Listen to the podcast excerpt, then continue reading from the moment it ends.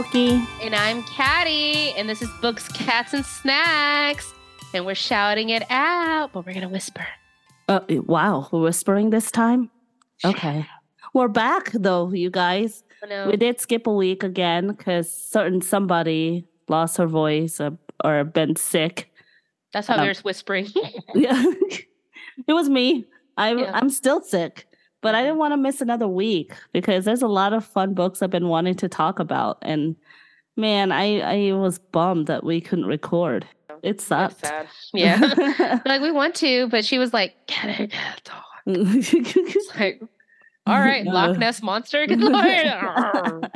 but everyone's been sick around me. Like anybody I know, even at work, everyone just sniffling and Everybody. and yeah. So it's that time of the year, I guess. Mhm. What is it? I'm like Sheldon with that thing on my face with the spray. Just like, "Ah." but welcome to our mini-sode of book shoutouts, Mhm. where Cattie and I each pick two books that we've been obsessed with lately. We want to put a little highlight on it.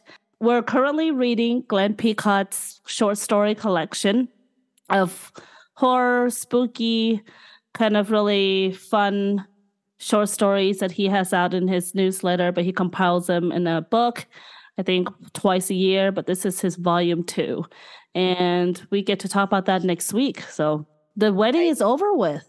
How long ago now? I was going to say a week ago, but two Yeah. weeks? It's A week, almost two a week weeks. ago? Wow. a week and a half, yeah. It felt like forever ago, to be honest. It does. It does. yeah, it's a little weird, but I, I I had a great great time. It was awesome. We posted Yeah. some pictures on Instagram, Yeah. just some, a little bit. One of We'll is my post more. favorite. I love the the picture of us with our with our Phantom of the Opera faces. I like that one a lot. It's really cute. Super cute. Yeah, I'm just happy. Like I feel like easy Are- are breezy now. Are you- Yes. Yeah. Amazon boxes are out of the apartment. okay, so our book shout outs, we always start with Cattie first. Go ahead, Cattie. All right. What's the first book? The first book is called dun, dun, dun. It's called The Dead Fathers Club by Matt Haig. Oh, Matt Haig. Matt Haig, yeah. Man. I know you've read him. I haven't, but I like the premise of this book. Yeah.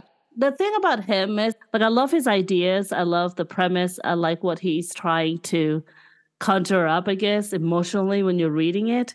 Mhm. But for some reason, I've read a couple of his books. For some reason, midway through and then to the rest of the book, it just kind of falls flat. I know a lot of people love, love, love him, but man, but I mean, I'm not saying I'm not going to read more of his stuff because I really, I'm really interested in it, especially this one you're talking about. Yeah, I've never read his stuff, so I'm just curious because I, I love this. I love this premise. Okay, so it's uh, 336 pages, and it came out February 1st of 2007. So this is Hamlet meets Ghost Dad. Interesting. Yeah. So if you guys don't know, of course, Hamlet's the Shakespearean play. Ghost Dad is a classic 1980s cheesy movie, you know, about a dad and his three kids. So Okay. you haven't got to watch it, go for it. It's it's a tearjerker that one. Okay, so this is a coming of age story that includes bullies, pretty girls, and everyday problems for a preteen. Eleven year old Philip Noble just lost his dad in a tragic car accident. Things get even more upside down when his father's ghost visits with an invitation to the Dead Fathers Club. This club is made up of murdered fathers that meet up in the pub that Philip lives above. So pretty much he lives above this pub and it's like his family's and these ghost dads meet up in this pub. So he like I Oh, guess he's like the only one that can see their little social club of murdered Yeah. fathers. It's interesting. So when his father unmasks his killer, his own killer, and demands his son on avenging his death, how much can this poor kid handle? So it's just reading it. You know, you're 11, so it's that pre puberty time, you know, where you deal with all the little normal 11 year old kid stuff. And then your and your dad's like, hey, by the way, I need you to avenge my death. By the way, Right. on top of all the things you got going on right now, I need you to avenge my death. All right. Thank you. And I'm going to go uh, drink in the afterlife with these dudes here at this pub.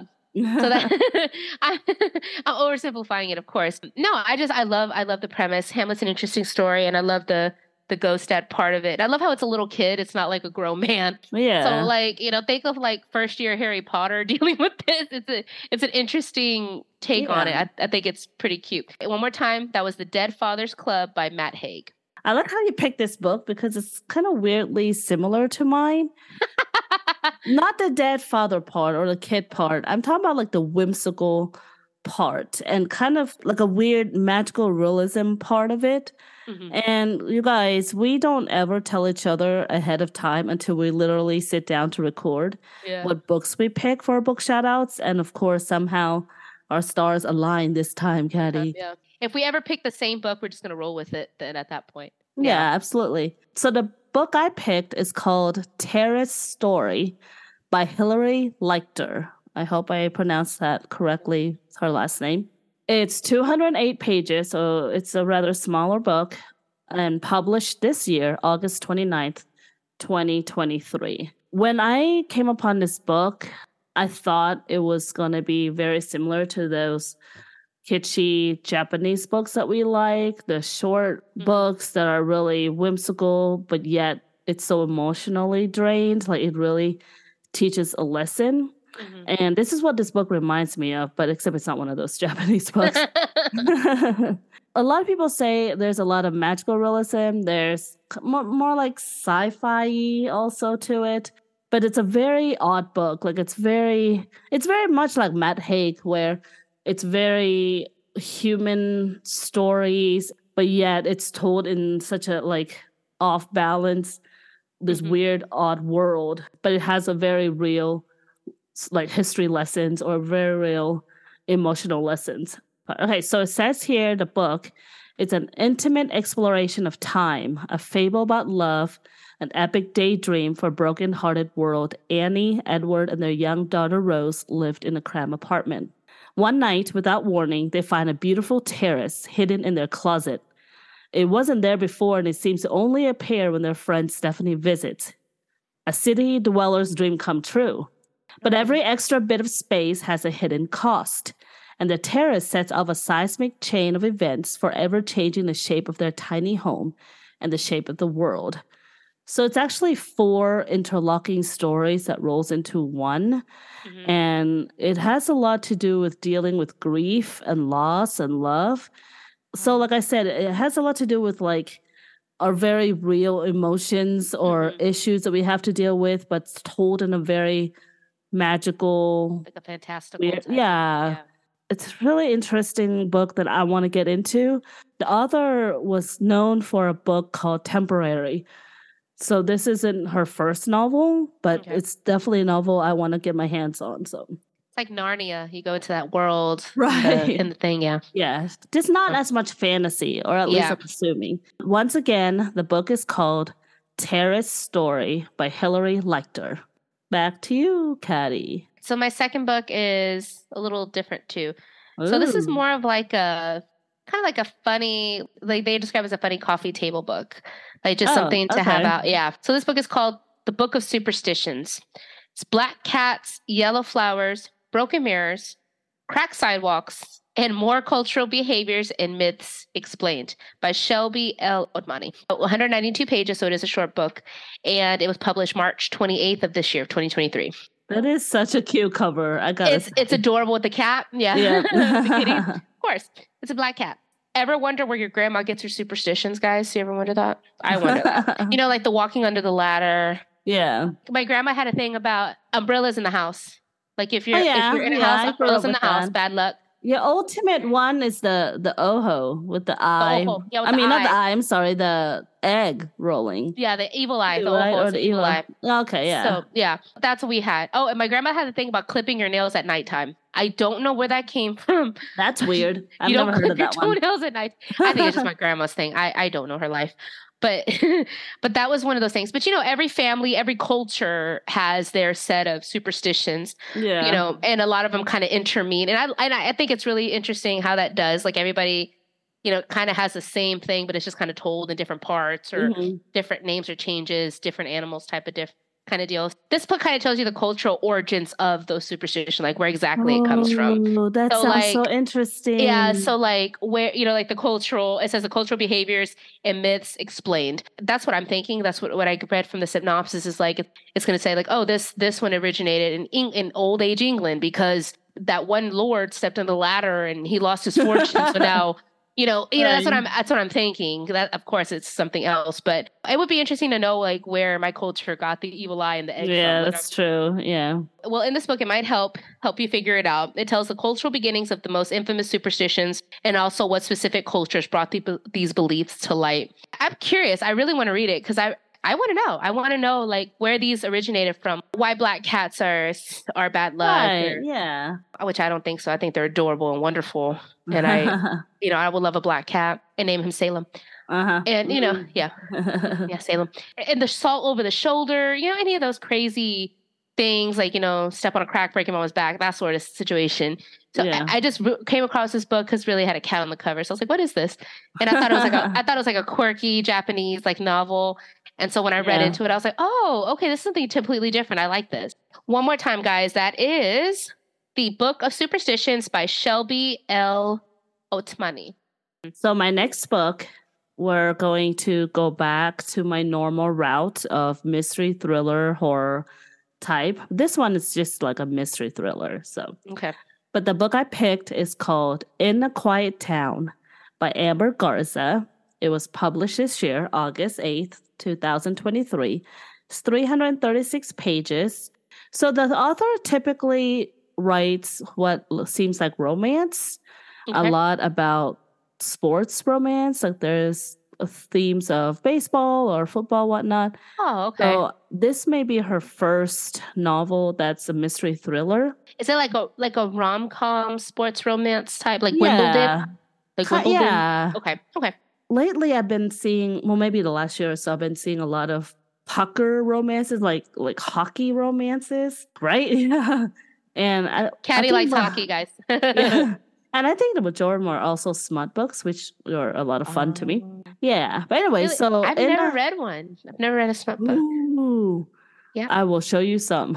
I will show you the world. Right. Oh, oh, take that out. It's copyrighted. My bad. It's not going to be shimmering and blank, blank, blank. We can't say it. but uh, anyway, so in the book, In a Quiet Town, it's about a woman named Tatum. Now, she hasn't seen her daughter Adrian in years. Her husband, who was a pastor in a small California town, all but disowned her. Pretty much, she's estranged from her daughter Adrian. the pastor father disowned the daughter or the mom? You know, I'm not so sure. Okay. From the okay. synopsis, it's not very clear. I'm sorry. Okay. Oh no, it's But okay. Sorry. that's not that's not the point. The point is they're Oh. estranged, okay? But she gathers the courage to like secretly connect with her daughter, like as most mothers would.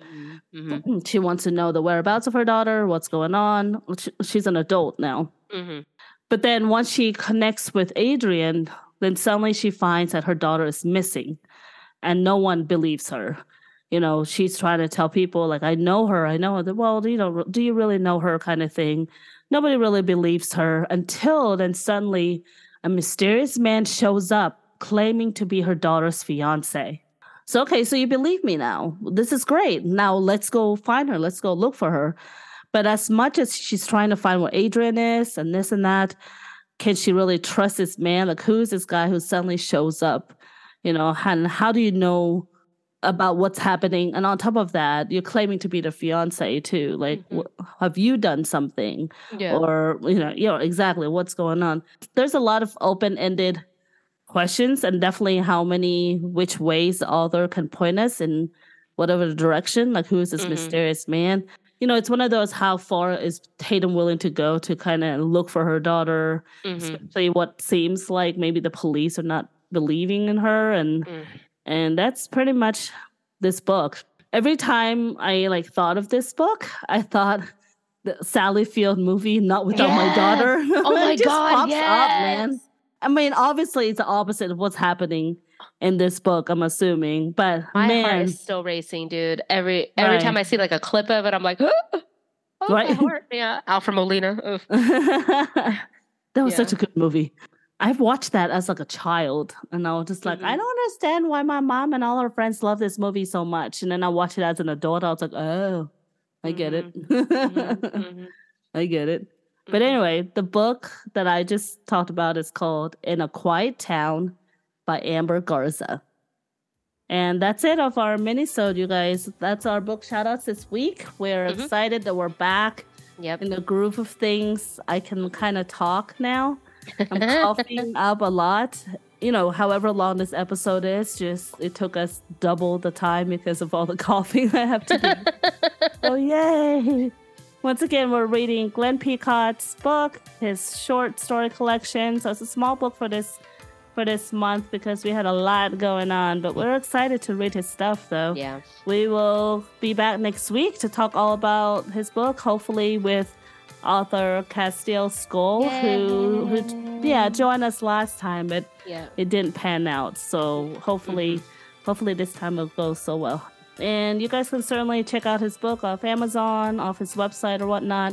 And we will talk to you next time. Thank you. Bye. Bye.